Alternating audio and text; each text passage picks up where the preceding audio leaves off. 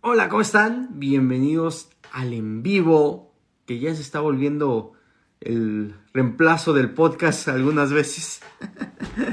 está conmigo Laura. ¿Cómo estás, Laura? Hola, hola, muy bien, gracias. Estamos aquí en domingo. Me había tomado unos días de descanso, de hecho, estamos preparando una sorpresa en el podcast. Eh, desgraciadamente sucedieron algunas cosas donde la sorpresa probablemente tenga que ser hasta la próxima semana. Y pues, eh, pues ando de parranda, ando, ando de parranda estos días, más que me metieron la culpa, sus mensajes. y ya me tienen aquí haciendo un video. espero que hayan tenido un gran fin de semana y espero que estén listos a la locura de, del mercado de la próxima semana. Eh, los futuros abren hacia abajo hoy. Eh, de hecho, ya rompimos 3.900 en el, los futuros del SP 500. Y vamos por ese, ese bajo que se hizo hace unas semanas en 3.816, 3.815 si no estoy mal. No tengo enfrente mi, mi gráfica. Pero eh, hay, una, hay una teoría que yo tengo y hubiera sido mejor así pintárselos la, en la gráfica. Pero si van a ver el rally que hubo en marzo, si van a ver ese rally que tuvimos en marzo, ese rally loco que termina cerrando el primer quarter del año, eh, se está pareciendo mucho, se está pareciendo mucho este patrón de lo que está sucediendo. La caída del viernes fue con muy poquito volumen. Estamos entrando al final de la segunda parte del mes y junio es cierre de, de quarter.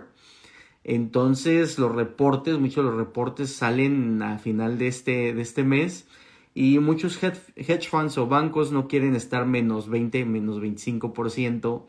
Eh, entonces van a, yo siento que van a tratar de, de hacer un, un, un, short squeeze, eh, que se le puede llamar, eh, donde van a, van a tratar de subir el precio. Hay muchas noticias negativas, pero si analizamos las noticias negativas ya son cosas que conoce el mercado, no hay nada nuevo. Sabíamos que la inflación estaba alta, había una idea, un, ¿cómo se puede decir? Esperanza que la inflación bajara. No fue así con este último reporte, pero recuerden que ese reporte es del mes pasado. Y ese reporte es del mes pasado.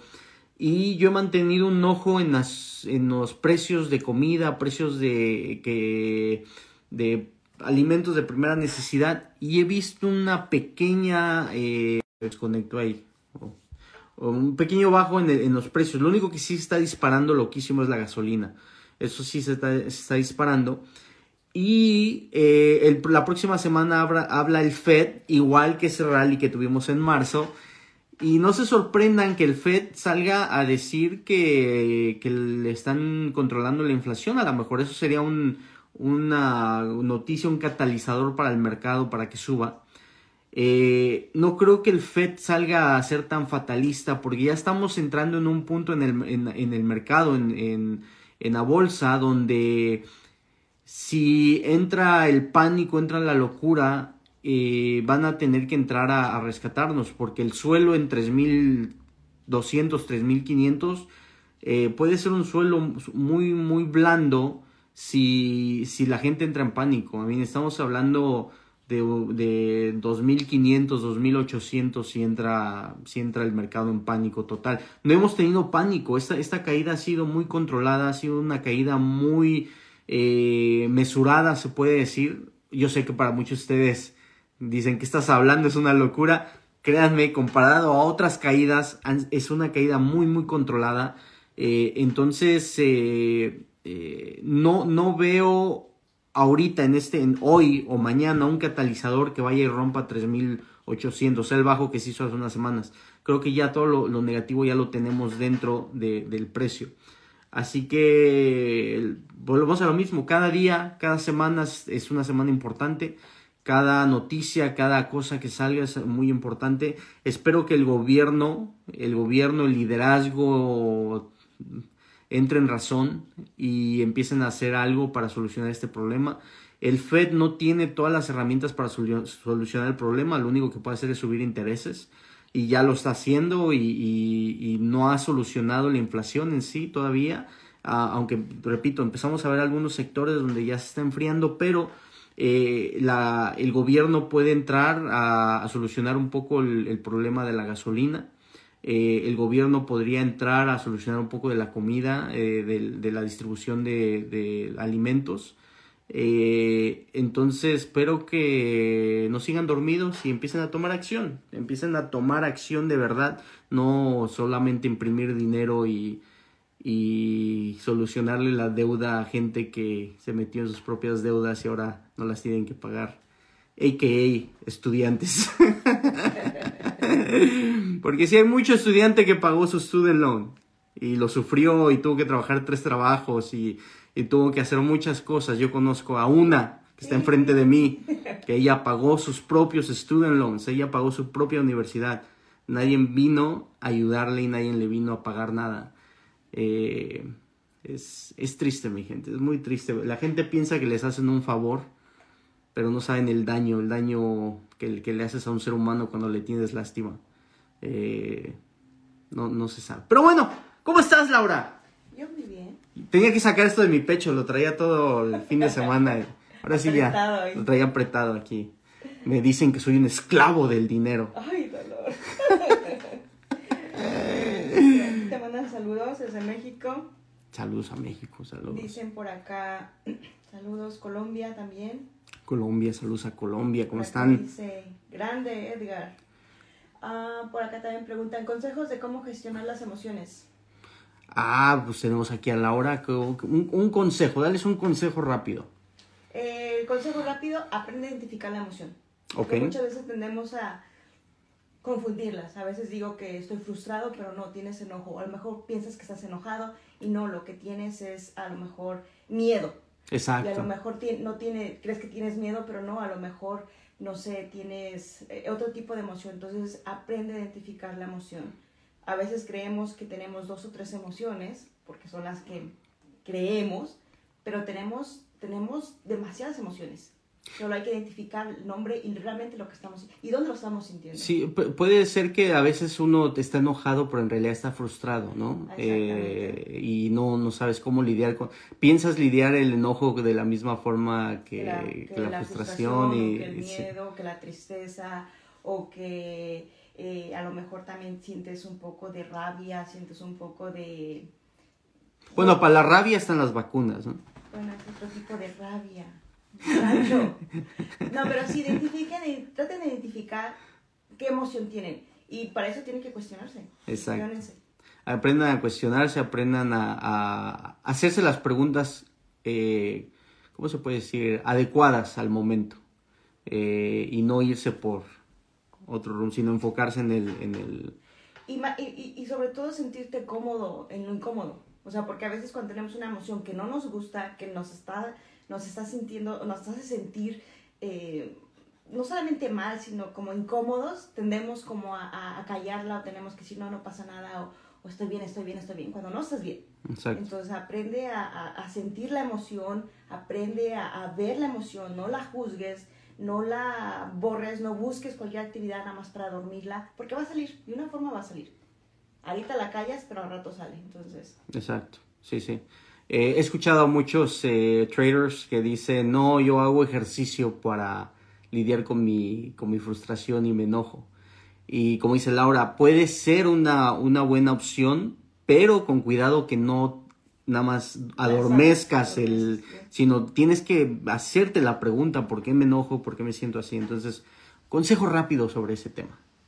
Por acá dicen, ¿qué opinas a nivel global? ¿Lo de Ucrania ya no afectará?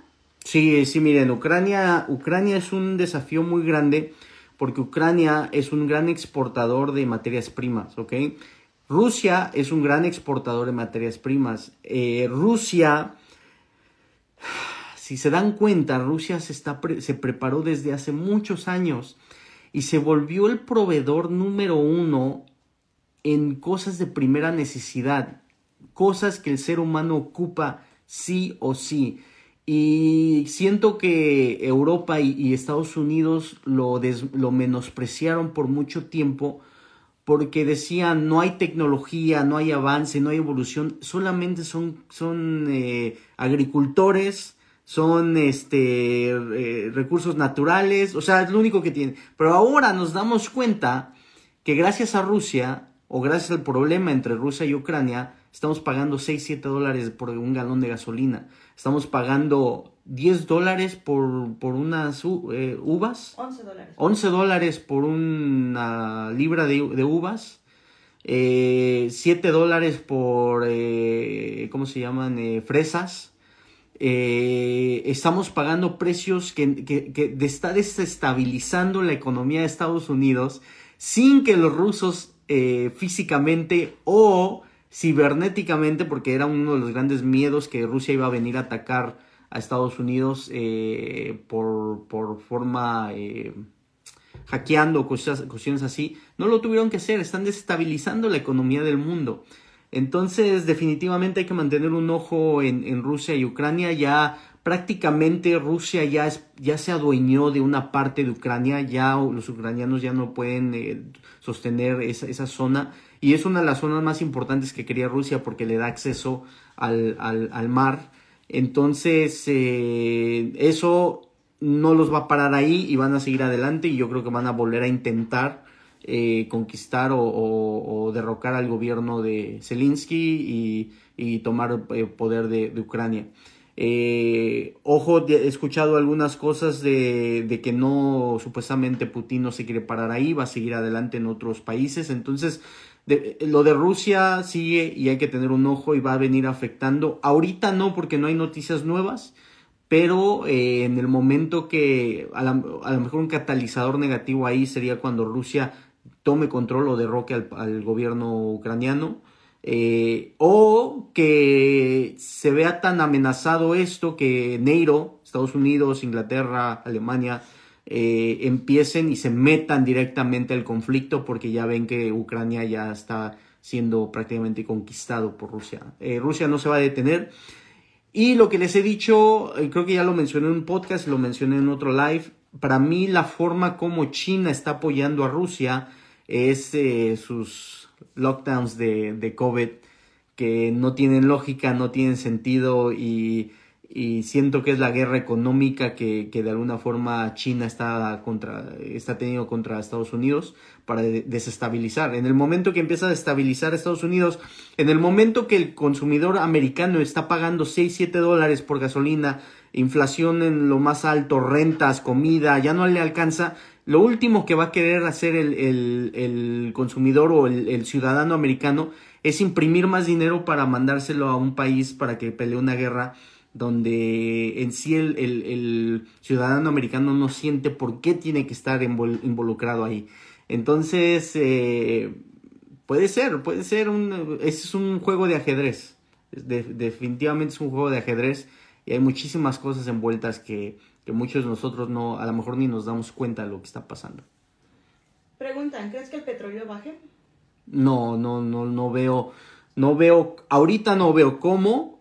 Lo único que sé que en el momento que salga una noticia con solución, el petróleo puede estar en 150 por barril y puede bajar a 90 así, en, en 5 minutos. O sea, en un minuto, eh, eh, eh, va a ser un, movimiento muy, muy agresivo cuando se encuentre una solución. Hasta que se encuentre la solución, antes de eso va a seguir subiendo y puede llegar a 150. Hay gente que dice que puede llegar a 200, matemáticamente se puede llegar ahí. Entonces el petróleo está desafiante. Algo que yo, y no, no, lo he compartido con ustedes, es vayan y no, a lo mejor no compren contratos de petróleo, porque esos se expiran. Hay muchísimas cosas dentro de los futuros de petróleo. Mejor vayan, es una, para mí es una mejor idea ir a invertir o comprar acciones de empresas involucradas en el petróleo. Eh, yo siento que ahí estás más sólido, estás más protegido y estás invirtiendo en algo que a futuro eh, a pesar de que los carros eléctricos es el futuro, todavía el petróleo, carros de gasolina van a, van a existir y va, va a ser parte de... No estamos listos. Eh, aprendamos de Europa. Europa cometió un gran error al hacer este movimiento tan rápido de, del petróleo al, a lo verde. Eh, si no, busquemos a, a Angela. ¿Dónde está Angela? Se nos perdió Angela Merkel. dice, ah, saludos, saludos, saludos desde, desde, Uruguay. Saludos desde Chile. Saludos Uruguay, Chile. De Colombia, Oracente. Ahí a los de, a los de Chile eh, hablen con Colo Colo y díganle que el América quiere un jugador y que no sean malos, que no lo vendan. No, no, no me gustó que nos hayan negado esa, esa compra. Ustedes saben de lo que estoy hablando. eh, desde Villavicencio, Colombia, te saludan. Saludos a Villa, Villa Vicencio. Colombia. Preguntan, ¿sube el Nasdaq esta semana? Puede, hay, repito, hay una, yo siento que hay una gran posibilidad. Ahora, obviamente mi teoría está basada en eh, que se repita la historia que pasó en marzo. Si se repite la historia, vamos a tener un rally importante hacia arriba porque viene el cierre del quarter. Oh, ojo, tengo mi stop, tengo mi forma de voltearme. Eh, definitivamente es un mercado para, para estar activo, para estar haciendo day trading pero como se los he dicho desde hace mucho tiempo, este es momento para invertir a largo plazo. Aunque nos aventemos 3, 4 meses en caída, empieza a comprar empresas buenas, empresas sólidas. Ya he dado muchos ejemplos en los lives que he hecho y aprendan a invertir. Van a sufrir un ratito porque van a estar negativo. Recuerden, es, este es el pullback, esta es la caída donde uno tiene que empezar a invertir a largo plazo. Cuando digo me puedo voltear o puedo cambiar en, mi concepto de day trading, en, los futuros, es donde yo me estoy protegiendo para poder estar eh, eh, aprovechando la caída y la subida y todo esto. Pero sigo activamente comprando en empresas que yo quiero dejar dentro de 10, 15, 20 años. Ahí, ahí es donde se crea una, una fortuna en, las inversiones a largo plazo. Así que hay muchas buenas oportunidades y puede que se vuelvan a abrir más oportunidades. Entonces, compren escalonado, compren de a poquito, ok, esta empresa me gusta, compro poquito, luego le agrego y luego le agrego. Cada caída de 100 puntos del S&P o del Nasdaq, cómprale más y cómprale más y cómprale más y, y, puedes ir creando una buena posición para cuando venga la recuperación estés en un muy buen precio para, para aprovechar. Acá preguntan, ¿consideras bueno pasar deuda de una empresa en dólares a franco suizo u otra moneda?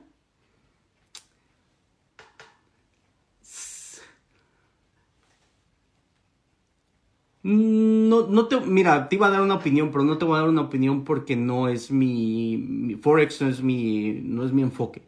Eh, saliéndome de, de, lo que está pasando globalmente, ten cuidado, ten cuidado, porque si recuerdas, eh, nada más ve un, ve un, mapa, ve un mapa, y dónde está el conflicto de, de guerra. Y ahí está tu respuesta. Ahí está tu respuesta. Eh, el dólar, aunque ya disminuyó un poco su fuerza, eh, sigue siendo el dólar y sigue siendo la moneda del mundo. Eh, yo nunca, nunca apostaría en contra de, de ¿cómo, ¿cómo, les explico? En el macro, en el macro, nunca apostaría en contra de, Estados Unidos, nunca apostaría en contra del dólar al menos que, que, suceda algo muy muy fuerte, siento que el dólar siempre va a estar, siempre va a estar fuerte. Eh, al menos que lo quiten como la moneda del mundo y cada país represente su, su moneda cuando hay intercambios internacionales. Por, por ahorita pienso que todavía el dólar. Y te digo, te repito, ve el mapa, ven dónde están, dónde están esas zonas donde quieres cambiar tu moneda. Y creo que vas a encontrar una respuesta de cuál es el, la posibilidad o el riesgo que estás poniendo en esa zona y qué tan viable sea que sean involucradas en la guerra que está teniendo Rusia y, Ucrania. No sé. Ah, por acá dice, no sé si ya la contestaste o parte dice. A ver, dime, dime. Buenas, te digo. Buenas. Buenas. ¿Cómo crees que arranque la semana en los índices? Bueno, ya, ya lo Hoy abren los futuros menos, y es que estamos menos 30 puntos ya en el SP 500. So, ya estamos abajo. Eh,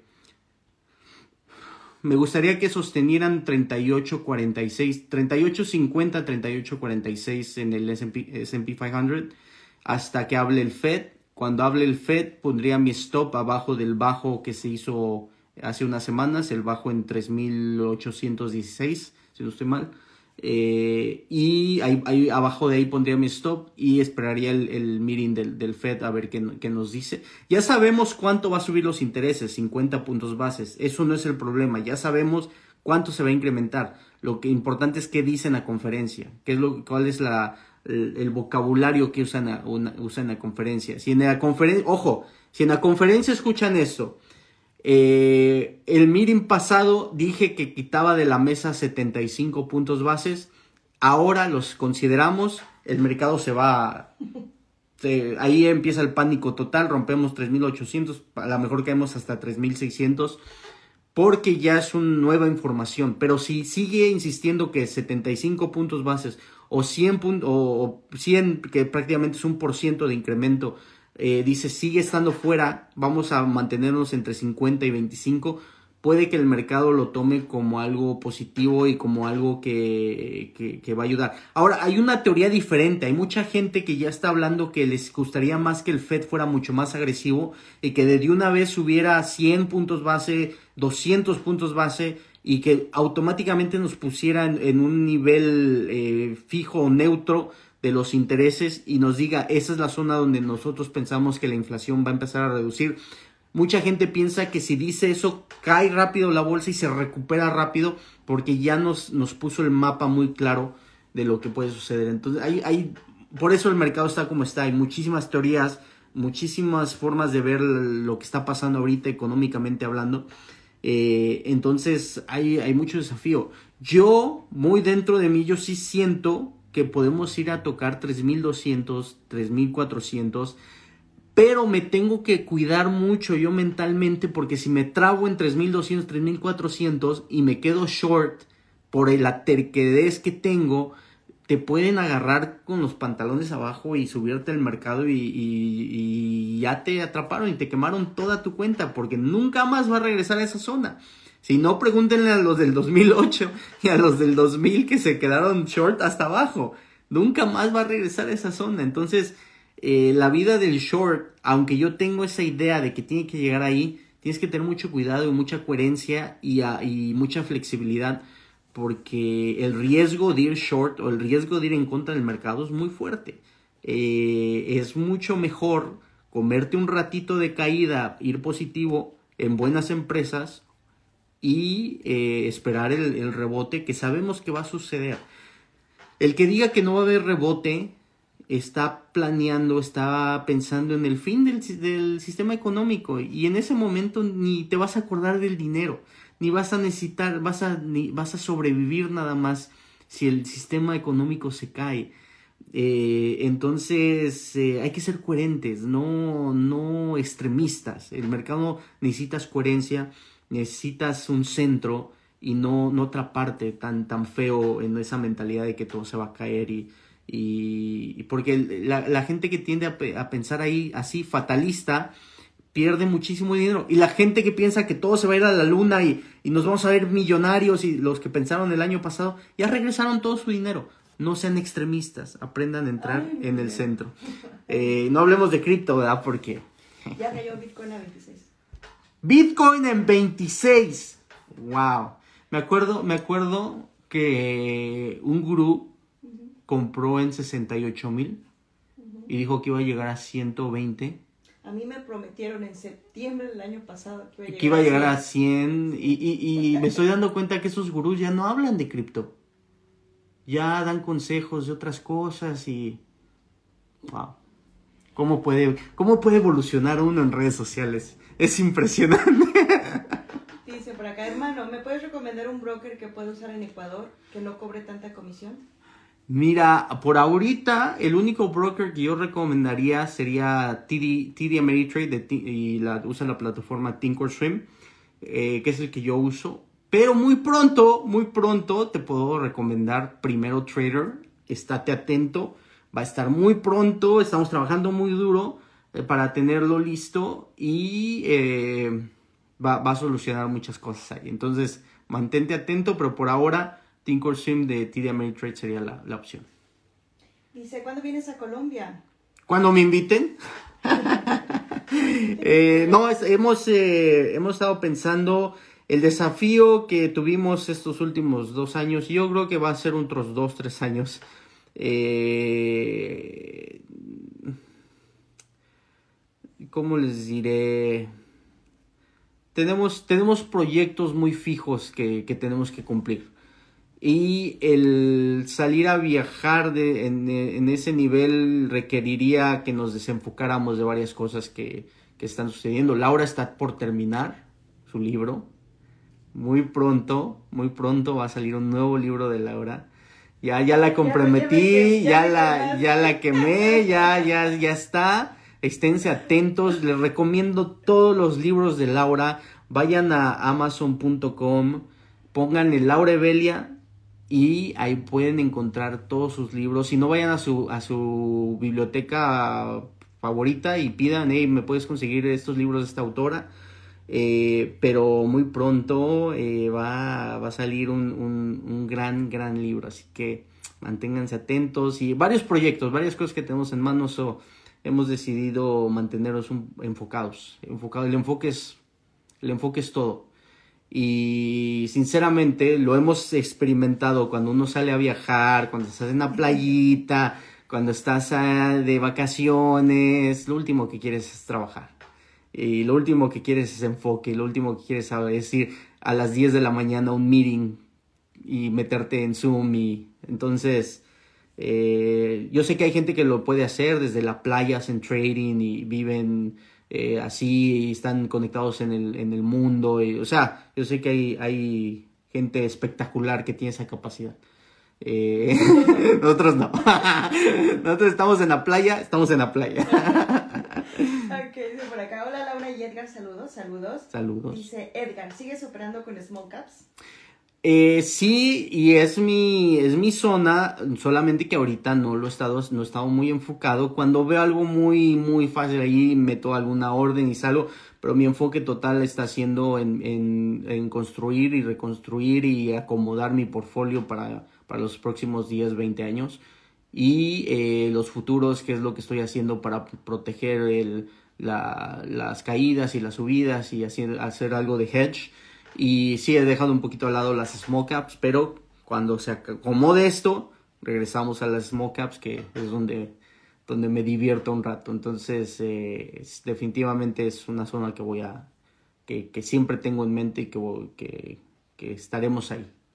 Por acá dicen, ¿qué opinas del momento de las criptos?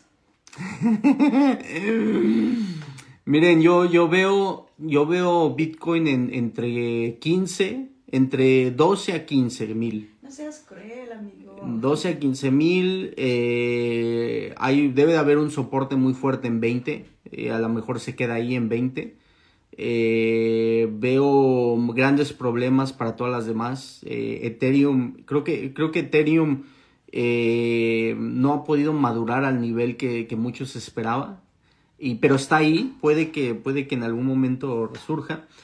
Y de ahí en fuera veo muchos problemas, veo muchos problemas, veo muchos proyectos que ya les llaman proyectos, muchos grupos que se vinieron a quemar.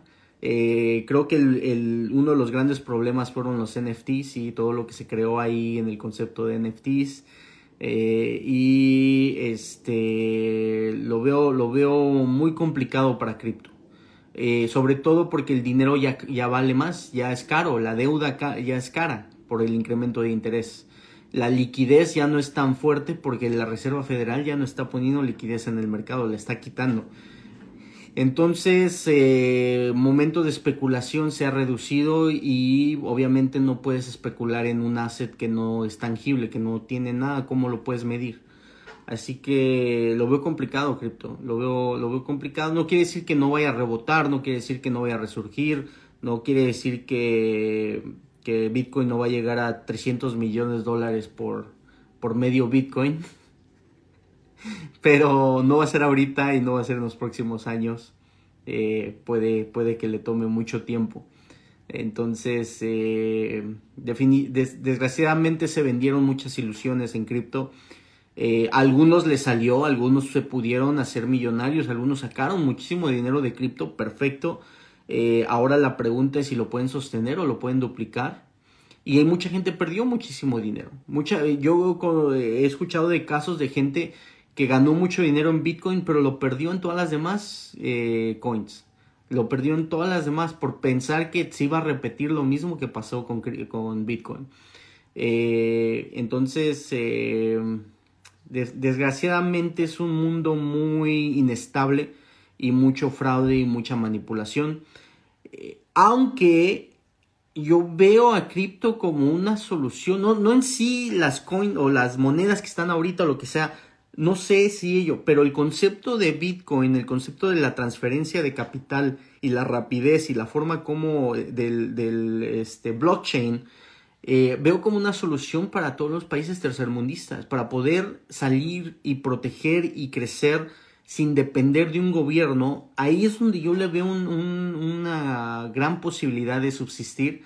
Y, creo que a, muchos países de, nosotros nos dieron una probadita de cómo es la libertad económica, cómo se puede mover el dinero tan rápido sin depender del gobierno o de una institución gubernamental. eso. Gubernamental. Gubernamental. mi nueva palabra del domingo. Y, y eh, eh, ahí está, el, ahí está, desde que sí, sí hay una aplicación para qué puede funcionar, pero no sé qué tan lejos estemos de ahí. No sé qué tan lejos estemos de ahí. Así que yo, yo les, se los he comparado. Puede que el concepto que tengamos ahorita de cripto dentro de 10 años sea totalmente diferente y nos demos cuenta como si era un gran proyecto, pero se puede hacer mejor. Eh, ejemplo, Blockbuster con Netflix. Hay, hay, muchísimos ejemplos en el BlackBerry contra el iPhone. Eh, hay, hay, una sinfín de, de, ejemplos de, de, cómo esto puede, puede evolucionar y cambiar y lo que tú pensabas que es lo que iba a llegar a 100 mil, a lo mejor es otro proyecto que hagan diferente y que llegue. Entonces, muy inestable, eh, complicado de analizar y definir y, proyectar. Eh, el análisis eh, fundamental en realidad no existe porque está basado en muchas teorías y nada, nada real, nada tangible. Entonces, está complicado, muy complicado. Dice que gusto Edgar, ¿qué opinas del XAUUSD? XAU. Yo, eh, me imagino que estás hablando de Forex. No, no es mi enfoque, no es mi, imagino que es un par de Forex el que estás hablando. No sé, no, no es mi, mi enfoque Forex. Dice, hola Edgar, saludos mi hermano. Saludos, saludos, ¿cómo están? Dice, qué forma espectacular de explicar mis respetos, maestro. De nada, de nada, saludos. Cuando Laura me invita a comer, miren, el cerebro funciona. Fluido, fluido. ok, esa la contestaste. ¿Qué opinas del Bitcoin Prediction? Ya, ya les dije, ya me, ya me aventé cinco, minutos de, de, cripto. Dice, ¿alguna novedad de si primero Trader estará para Europa? Eh, todavía no sé, todavía no sé. Eh, hay una posibilidad, hay una posibilidad, pero todavía no tenemos, todavía no firmamos contratitos, entonces eh, todavía no puedo decir muchas cosas, pero el enfoque, el enfoque es de que esté en todos los países que se habla español. Y pues obviamente eh, la madre patria es, pues la madre patria. entonces tenemos que estar ahí, ¿no? Dice que estás invitado cordialmente a Colombia. Claro, claro, definitivamente vamos a ir a Colombia. Nos vamos a dar muy pronto, bueno, no muy pronto, en algún momento nos vamos a dar un tour en todo Sudamérica. Tenemos que ir a conocerlos a todos. Sí. Dice, saludos Edgar y Laura, gracias por su tiempo e información tan valiosa. de nada, saludos. Gracias. Ah, creo que esto ya los dijiste, no sé. Dice, ¿qué piensas de los índices sintéticos? Siempre me preguntan, no, no si es la misma persona, no tengo, no tengo opinión sobre los índices sintéticos. No, pero no, sí, es, es como, ya, ya cambiaron de las, este, ¿cómo se llaman? Oh, los, esto... Las opciones binarias a los índices sintéticos, no sé si es la misma persona. A lo mejor ya está. Dice por acá, saludos Laura y Edgar, gracias Fran. Saludos. Dice, dice, Cardano tengo un millón invertido. ¿Millón de coins o millón de dólares o...? No sé. Wow, qué, qué, qué aventado eres. Sí, a mí, es, obviamente es tu dinero. Eh, yo en lo personal no... A mí... No, no lo haría. no lo haría. No, no, no, no. No hay forma como yo podría justificar el riesgo de un millón de dólares o un millón. No, no sé. Por acá dice Edgar, ¿qué tan grande puede ser el impacto de la subida de intereses de la Fed en el mercado? Y por otro lado, si no suben con fuerza los intereses, ¿el impacto de la inflación nos puede hacer más daño? Sí, sí, miren, eh, eh, el peor, miren, los intereses podemos sobrevivir los intereses. Eso sí, le golpea al mercado, pero, pero es algo que, se puede sobrevivir. Es un, golpe rápido y una recuperación, porque al final es parte del el mundo, eh, el mundo de los negocios. La inflación, la inflación históricamente, la inflación fuera de control ha destruido imperios. La inflación destruye imperios, la inflación mata todo, la inflación mata negocios grandes, pequeños, eh, mata al consumidor, eh, mata las ganas de, salir adelante, mata las ganas de buscar oportunidades, porque es un, es un problema muy complicado. Miren, lo que está pasando ahorita, les doy un ejemplo, aquí en Estados Unidos, antes el, el sueldo mínimo eran 7.50, creo que no estoy mal, 7 dólares con 50 centavos por hora el sueldo mínimo. Vino una lucha y eh, muchos eh, empleados de mano de obra pidieron un incremento del, sueldo mínimo a 15 dólares por hora, ¿ok? 15 dólares por hora, prácticamente el doble de lo que se ganaba. Al, por afuerita, el lado sentimental te dice, sí, páguenles más, van a tener más dinero, van a poder sobrevivir, van a poder disfrutar, se matan trabajando y hay que pagarles más. Perfecto, esa es una parte y desgraciadamente es la parte que agarran los políticos para explotar los sentimientos de la gente, para poder manipular a la gente. No te explican la consecuencia de que le pagues a alguien 15 dólares la hora. Muchos ya están pagando 20 dólares la hora. La consecuencia que tú a un empleado le, estés pagando 15 a 20 dólares la hora es de que tú como negocio pequeño o como negocio mediano estás pagando lo doble porque tienes que pagarle sus beneficios y, sus, y seguro social y todo eso. Aparte de eso, tienes que incrementar tus precios para poder sobrevivir, ¿ok? Y aparte de eso, esa gente como ya tiene más dinero, tiene más poder adquisitivo, ¿qué es lo que va a salir? Salir a comprar más. Al comprar más, y como hay una reducción de producto, entonces tienes que subir los precios para poder eh, manejar la inflación. O sea, el incremento de sueldos es un, es un boost, es un extra para la inflación.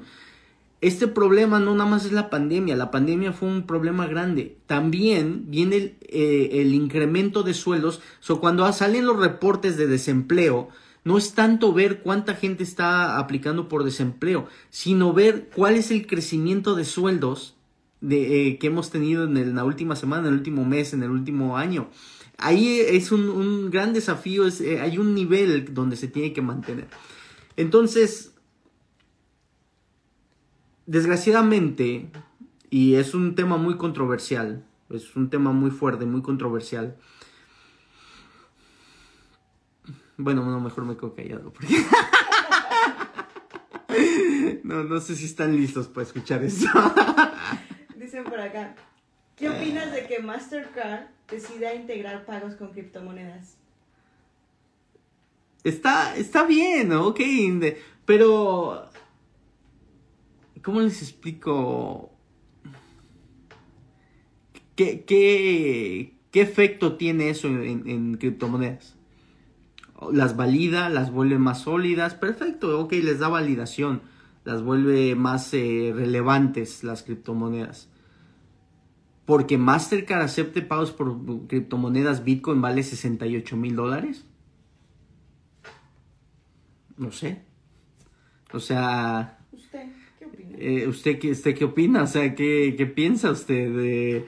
Eh, en las small caps, en las penny stacks, eh, los que han hecho trading ahí saben que hay noticias, hay catalizadores de noticias para manipular el mercado. Ejemplo, me acuerdo mucho de una empresa que salió con una noticia, estaba creo que en 3 dólares su precio.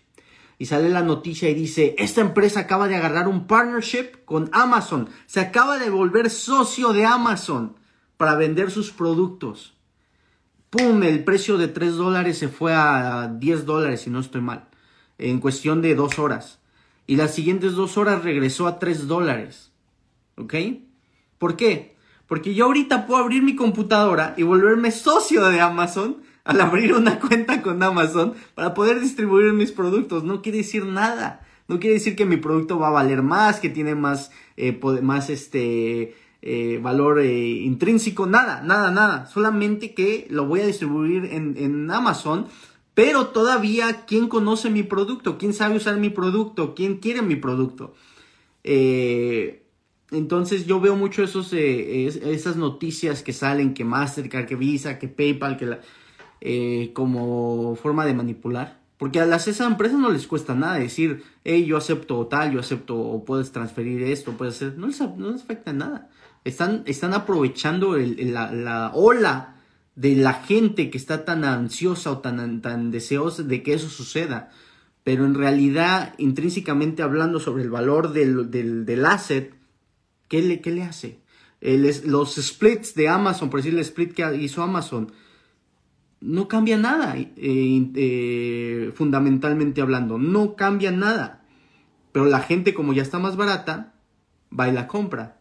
Pero fundamentalmente no cambia nada. El del, ya contestaron que el XAUSD es del oro. Oh, no, tampoco el oro no es mi... No sé, no, no sigo el oro, no me gusta el oro, nunca invertiría en el oro eh, no, de, físico sí compraría. Y físico sí, sí compramos. Eh, físico. Eh, tengo unos como unos 80 lingotes. Ah, no, Debajo de la cama. Están duros. Por, por eso a veces camino medio. No es cierto, no tengo oro en mi casa. ¿eh? No, El que dijo de Cardano, del millón de Cardano, que era broma. Pues sí, gracias. Me, me preocupaste, amigo. Me preocupaste. Este dice, ¿qué es lo que hace que los traders profesionales no quieran a las criptos? Porque no hay nada... Ok, acabo de escuchar a alguien que estoy ya empezando a respetar mucho porque me está, me está gustando su filosofía. Eh, y tanto lo respeto que ya se me olvidó su nombre. Ricardo, Ricardo Salinas, es Ricardo, ¿no? No sé si es Ricardo. No sé, creo que es Ricardo. Nada que ver con el presidente. Nada que ver con el presidente, ya, ya hice mi estudio y nada que ver con mi... Bueno, no lo vamos a insultar porque todavía tiene poder en México, ¿eh? cuando vayamos a México. este, Ricardo eh, eh, habló sobre... Híjole, ya se me olvidó qué iba a decir. ¿Cuál es la pregunta? ¿De qué estamos hablando? Que, por qué los profesionales... Oh, ok, ok. Eh, la razón por qué es porque cuando tú analizas una empresa, ok, ¿cuál es el principio del negocio? ¿Cuál es el principio de un negocio, de algo, de algo que genere capital? Tienes un producto o un servicio ¿ok? Y ese producto y servicio, es, hay una necesidad en el mercado donde hay gente que está dispuesta a pagarte por ese producto o servicio. Entonces, por decir, cuando vas a analizar Apple, puedes decir, ok, Apple vendió tantos iPhones, vendió tantas eh, tablets, tantas computadoras, tanto eh, eh, apps en, el App Store, o sea, vendió todos sus productos y sus servicios que provee Apple y podemos cuantificar de acuerdo a los valores que tienen y los gastos que tienen para producir ese producto. ¿Ok? Eso, eso se llama análisis fundamental. Puedes, puedes sacar los números y sacar una proyección de, de, acuerdo a las acciones que tiene Apple en el mercado, dividido por todas las ganancias, puedes sacar un, número, un número que te diga, ok, este, este negocio tiene este, este nivel de, de, valor o este, este nivel de, valor en sus, en sus acciones. O sea, hay, un análisis que se puede hacer, ¿ok? Cuando vas y analizas cripto, es lo que tú y yo quiera pagar por cripto, no es nada más. Lo que tú estés dispuesto a pagar por mi Bitcoin es lo que se va a vender. Y cuando vas y comparas, eh, que lo hizo esta, este señor, que vas y comparas a, Bitcoin con el oro, el oro aparte de ser oro y tener un valor intrínseco por el valor que, igual que Bitcoin que uno le quiere dar, tiene muchos usos. El oro se usa para muchas cosas. Vayan y busquen ¿Para qué se usa el oro? De hecho, hasta las mismas computadoras tienen oro dentro de sus tarjetas madre y todo. todo. Hay muchísimo uso para el oro. Eh, y aparte de eso, el, ser humano le da un valor porque nos gusta, por lo que es brilloso, lo que quieran, ¿no? Le damos un valor. Entonces, es, el problema es de que Bitcoin, eh, Cardano, Ethereum, no hay en realidad todavía un valor real porque no sabemos cuál es su potencial. Primero eran monedas, ahora son guardan valor, ahora te protegen contra la inflación, ahora este va a ser un intercambio de capital más rápido. Todo, todo, todo se, se ha, eh, ¿cómo se ha? Todas esas teorías se pueden destruir porque no han funcionado. Bitcoin no nos protegió contra la inflación, Bitcoin eh, no está guardando su valor, Bitcoin, la transferencia de, de, capital entre Bitcoin, ok, funciona, pero de la misma forma que funciona y dicen que es descentralizada, el gobierno puede ir y quitar el dinero, lo pueden recuperar. Si no, como han recuperado el dinero de los hackers que se han quitado los, que han quitado los bitcoins, ¿cómo han recuperado ese dinero? Entonces, en realidad, el gobierno sí tiene eh, control sobre la descentralización o no. Y otros proyectos sí son centralizados. Y, o sea, es una locura todavía. No hay una, no hay un, no hay algo que se pueda analizar de forma coherente o, de forma, eh, ¿cómo se puede decir? Eh, sin tanta especulación. Sin tanta especulación, sin tanto a ver qué pasa, a ver qué sucede.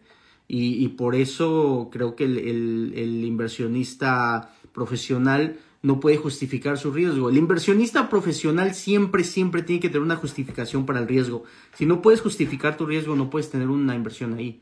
Si no puedes decir, estoy arriesgando tanto por la posibilidad de ganar tanto por que aquí están los números que me respaldan, no puedes tomar esa inversión. Entonces, es la diferencia del inversionista que dura muchos años y que en verdad hace dinero y, la diferencia el que es un apostador de casino y no subsiste, no, no subsiste en el mercado. Sí, sí, subsiste. No sobrevive. No sobrevive. luego quiero sacar acá mi, mi, mi español. Dice, ¿qué opinas del split que va a hacer Tesla? Bueno, pidieron, el, pidieron la aprobación, pero creo que todavía no está aprobado. Y si no estoy mal es 3 a 1. Está bien, pero no creo que le ayude. Yo creo que Tesla, Tesla va a regresar un poco a su, a su zona. Creo que ya mucha gente se cansó de Elon Musk. Creo que Elon Musk cometió muchos errores. Ah, entonces, eh, eh, creo que va a haber, va a haber ahí situaciones con, con, Tesla que, van a estar un poco en contra de sí. Eh, China es un mercado muy importante para Tesla y China está cerrada. Entonces eh, va a ser interesante cómo reacciona ahí el precio de Tesla. No, repito, no le funcionó el split a Amazon, agarró un, brinco y se empezó a caer otra vez. Entonces no sé cómo le va a, le va a funcionar el, el este, ¿cómo se dice? El split a Tesla. ¿Qué opinas de las cuentas fondeadas de micro y mini futuros? Saludos. Cualquier cuenta fondeada no, no es mi preferencia, no es mi enfoque. Eh, la mayoría de las cosas que yo he escuchado de esas cuentas fondeadas son manipulación o fraude. Eh, para mí es, mucho mejor crear tu propio capital. Pero entiendo que es desafiante y entiendo que muchos pues, buscan esa opción eh, lo único que les digo es que hagan todo su análisis, eh, hagan su research, eh, analicen qué es lo que te están ofreciendo, cómo te lo están ofreciendo y lean las letras chiquitas, porque hay unas letras chiquitas donde te, donde te atrapan. Entonces, tómense el tiempo de, de, ver si es la mejor opción. Saludos Laura y Edgar. ¿Piensa que el sector de energía va a seguir con fuerza por mucho tiempo más? Sí, siento que siento que puede que haga un pullback, un retroceso importante puede que suceda cuando venga la solución del petróleo, pero definitivamente va a ser un sector importante y creo que va a ser uno de los líderes, el sector líder de la próxima subida del mercado. Puede, puede ser el siguiente líder, dejando a un lado a, tecnología. Creo que eh, la energía y el petróleo creo que restableció su, su necesidad y su importancia en el mundo. Entonces, puede que, pueden que sean los próximos líderes de la próxima subida. Preguntan, entonces los NFT son como el Bitcoin? Sí, técnicamente sí, porque tampoco... Eh, eh, ¿qué, ¿Qué es un NFT? Una fotito que dice que es tuya. O sea... Pero te pertenece.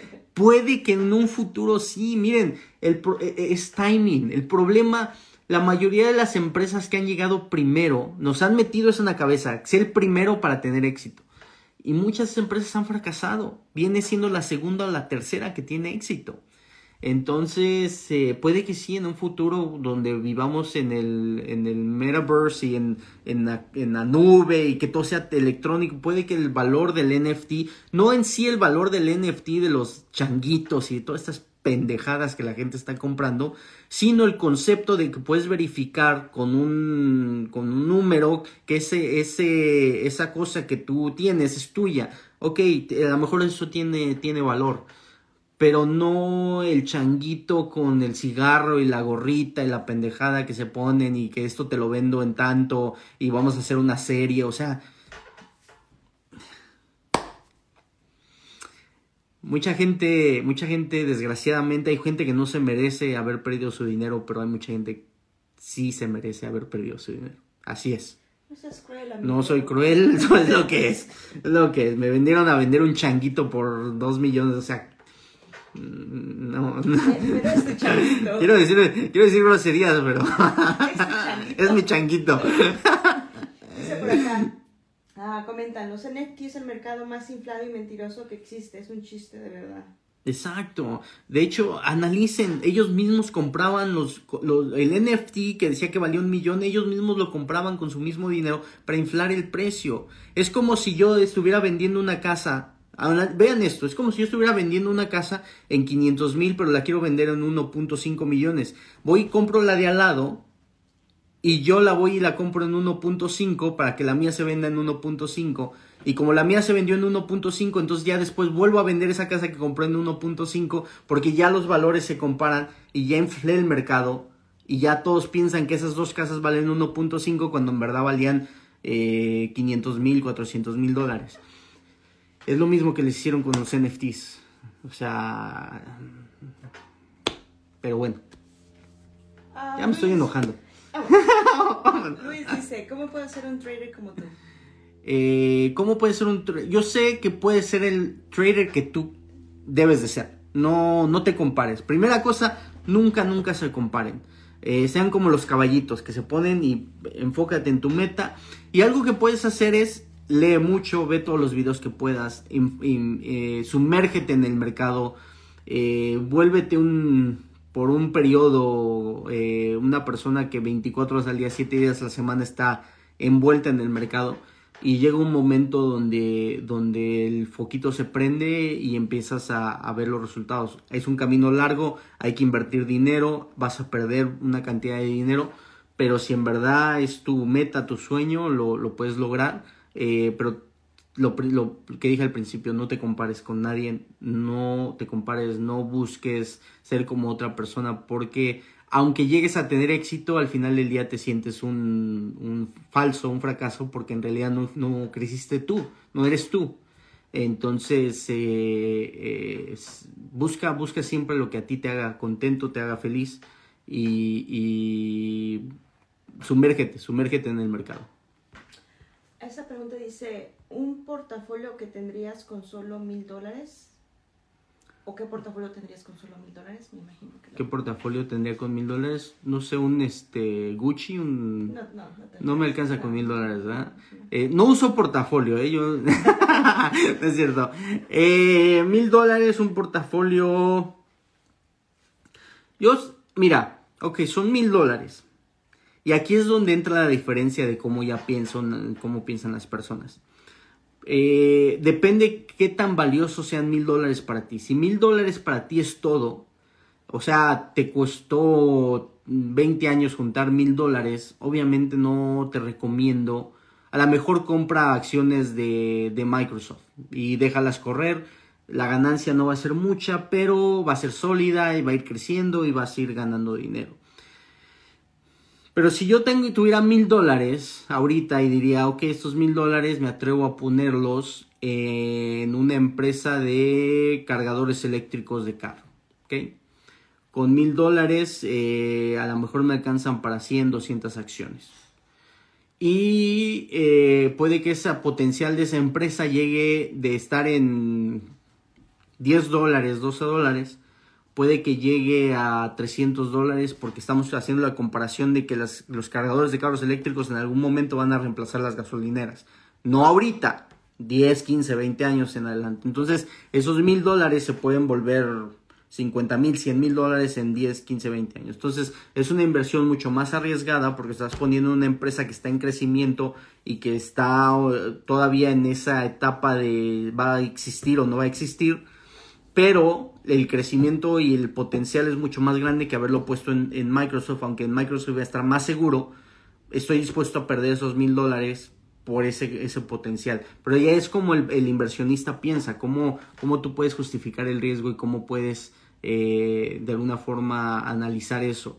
Eh, hay niveles de capital que, que, para uno es mucho y para otros es poco. Entonces, eh, por eso es desafiante darles un consejo específico por aquí, porque cada caso es diferente. Me piden consejos específicos, no puedo porque cada caso es diferente. No le puedo decir a alguien, hey, invierte esos mil dólares porque para esa persona es todo, pero para otra persona mil dólares es lo que se gasta en un restaurante. entonces son casos totalmente diferentes. Eh, espero que se, que se entienda eso. ¿Operas u operaste divisas alguna vez? Opero, nunca, nunca he operado divisas, no es mi enfoque, Forex no es mi mundo, eh, lo, mejor dicho, he operado pero muy, muy poquito he hecho este, trades entre el peso y el dólar, el peso mexicano contra el dólar o el dólar contra el peso mexicano, pero es a lo máximo que, he llegado en, Forex. No me gusta, no me atrae, eh, me aburre, eh, y no quiere decir que sea malo. Ojo, a mí en lo personal, a mí, me, pero yo conozco gente que le apasiona el Forex y que le gusta y que han hecho muchísimo dinero en Forex. A mí en lo personal no me atrae, no me gusta. Por acá dice, para acá. Para acá. Por acá. Por acá. ¿Cómo manejar el capital emocional para estar todo el día haciendo trading y ser consistente? Es con tiempo, no, no es de la noche a la mañana, te toma años, toma muchos años y hay gente que no lo llega a hacer, hay gente que, que lo único que puede aguantar en el mercado es una o dos horas, depende de uno, depende de uno, pero lo que te puedo decir es tiempo, necesitas tiempo. Entonces, eh, basado en eso, eh, eh, tú, tú mismo, conforme vayas aprendiendo, vayas conociendo, vas a ir aprovechando eh, la experiencia que te va dando. Nos vamos despidiendo. Por acá dice Edgar, ¿te gustan las acciones de biotecnología? Sí, sí, pero la volatilidad es, es, es eh, fuerte, es muy fuerte. Entonces, hay que, hay que hay que tomar, eh, ¿cómo se puede decir?, precauciones en ese sector. Pero sí, definitivamente es uno de los... A la misma, por la misma volatilidad, puedes tener muy buenas ganancias, como también puedes tener pérdidas importantes. Listo. Bueno, cuídense mucho, nos vemos en la próxima. Espero que les haya servido de algo y éxito para la próxima semana. Ahí estaremos en contacto durante la semana y cualquier pregunta, pues ya saben, la pueden mandar. Nos vemos, nos vemos en la próxima. Hasta luego.